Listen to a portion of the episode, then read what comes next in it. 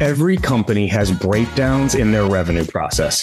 Sure thing deals slip into next quarter, competitors creep in and swipe deals away at the last minute, and deals getting single threaded that don't get to power.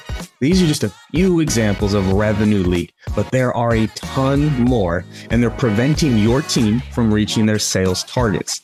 That's why I'm such a big fan of Clari's revenue platform. It's the only tool that actually helps leaders take control of their revenue and thrive through any market conditions, especially when things get tough. You can't afford to miss a single detail, but you also can't be leading by gut.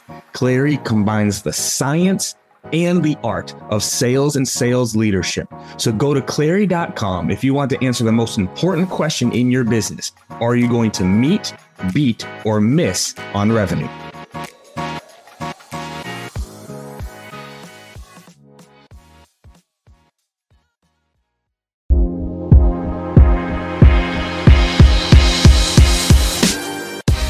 Welcome to the Live Better, Sell Better podcast with your host, Kevin Dorsey of Inside Sales Excellence, the number one Patreon group and YouTube channel for tech sellers and tech sales leaders, where we dive in deep for tactical advice on how to book more meetings, close more deals faster, and lead sales teams to success.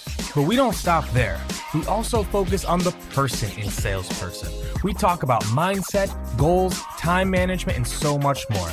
So thank you for listening. And if you're interested, head on over to patreon.com slash inside sales excellence.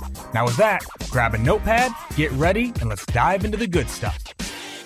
What we want to do fundamentally is provoke, is, is create this artificial choice in the road you either got to go this way or you got to go this way. All right. And both, you know, whatever you decide to do, it's your decision. There's consequences. Just, just be aware there's consequences. All right. So, how, how do I provoke? How do I create this fork in the road that people got to choose? So, I'm going to give you an example. And, and Katie, forgive me if this is repetitive because we're going to dig back to um, the podcast episode that we did about provocative messaging way back when. But that that's the formula. All right. So I, I have got a I've got a free worksheet you guys can can um, sign up for from from my LinkedIn profile. It's called the mic drop method. It's the way to do this on a cold call. So we follow four steps. You do uh, permission, problem, provoke, promise. That's it. Four steps. So permission based opener. Hey, Katie, you're not expecting my call. Do you have a moment? I promise to be brief. Great. I know that the number two cost after payroll for most fast growing startups like yours is health benefits, which have been increasing 9 to 15% year over year in the state of California. How are you handling your second largest cost, rising 9 to 15% year over year? What did I just do? Right? I didn't say anything about my company. I didn't say anything about my offer. I didn't say anything even about myself. I just asked Katie a really well thought question that was framed in an intelligent, insightful way. I already know what your second largest cost is, Katie. I already know you spend most of your money on payroll. And I already know how much your costs are increasing year over year. Now there's there's three outcomes to this.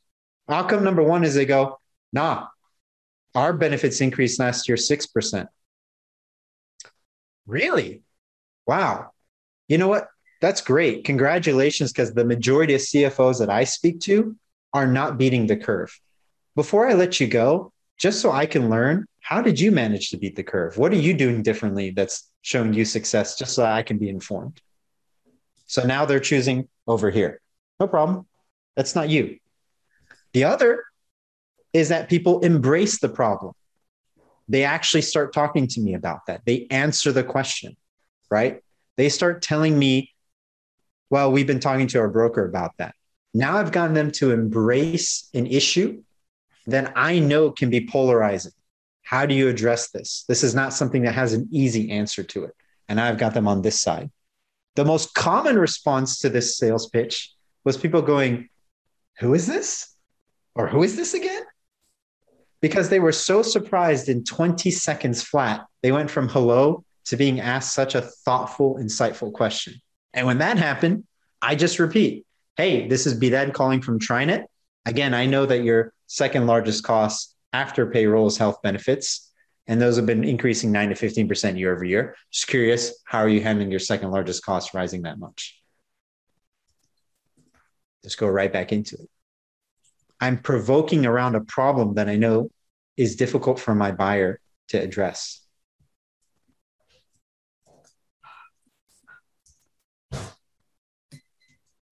Let me give another example. Okay. So uh, at Stratifi, I was an advisor for them, and they sold a product to wealth advisors, and there was a bunch of tools already in the marketplace. So highly competitive space. Okay. Again, we don't want to sound like all the other fruit vendors. We don't want to claim that we're better and we're this and we're that because all the other ones are claiming that they're better and this and that. And what we were selling was not new or unique. I mean, obviously, we thought it was unique. We knew that we were doing something different, but hell, our prospects didn't know that. So here was our opener.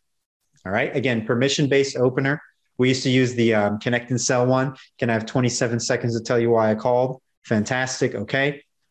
And then we'd say a lot of wealth advisors cobble together tools like Riskalyze, Hidden Levers, and Totum in order to create risk profiles for their clients.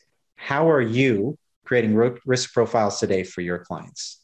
We would name our top three competitors right then and there.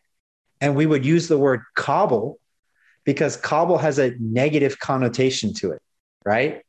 I have to piecemeal shit in order to get the job done. We already knew what it was like for a wealth advisor. We already knew those tools were never sufficient on their own. They were okay, but they weren't great. And again, we'd get two reactions. Either people would be like, no, I, I love Riskalyze. I think it's great. Or yeah, we use hit. We just signed up for hidden levers. It's it's uh, we're excited to use it.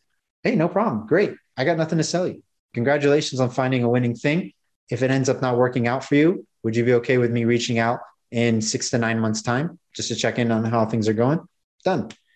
Or they would actually address it. Yeah, we hate risk Riskalyze. Um, I just don't even believe in risk profiles anymore because it's never worked for me. And they would start embracing the problem and talking about it.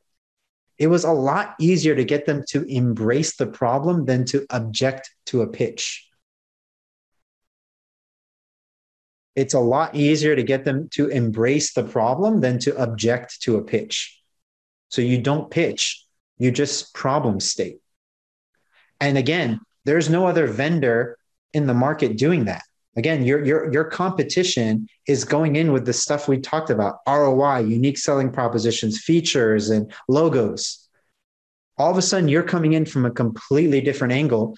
This goes back full circle, just so I can drill this home for you guys to this idea of inverse outgroup. If you're in, you know what the problem is. If you're in, you know what's up. If you're out, you're just, you know, talking about yourself and not really understanding what's going on in my world. When you can frame a problem and then ask me a thought provoking question around that problem, you show me you're here, not here. Instantly. And just like that, in 20 seconds on a cold call, we did this right? We we we showed them that we get them and we manipulated the social paradigm from buyer versus seller to something more favorable, like a student asking a teacher, trying to learn. How are you doing it? What do you do today to address that?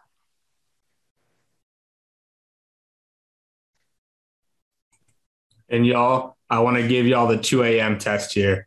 That question you need to practice hundreds of times so that when the moment is there, you can actually deliver it.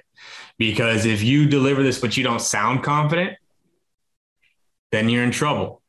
Right. Like, oh, uh, hey, hey, blah. So um, I talk with CFOs all the time, and they um really no, you. I called the 2 a.m. test. I should be able to hit you up at 2 a.m. on a Saturday morning. I don't care how many Red Bull vodkas you've thrown back and maybe a Long Island iced tea. You should be able to deliver that just with the tone, because otherwise you miss your shot. Because you know he's talking about this scanning, this in and out. Which do you think we're more prone for? Scanning people out or scanning people in? What do we do faster? Scan someone out or scan people in? we scan out. We are any interaction you have with someone, you are looking for any reason you can to scan them out. They're not part of my tribe. They're not part of me. They are not safe. So if you don't nail the tone when you deliver this, even if you say what well, I was talking about, it's gone.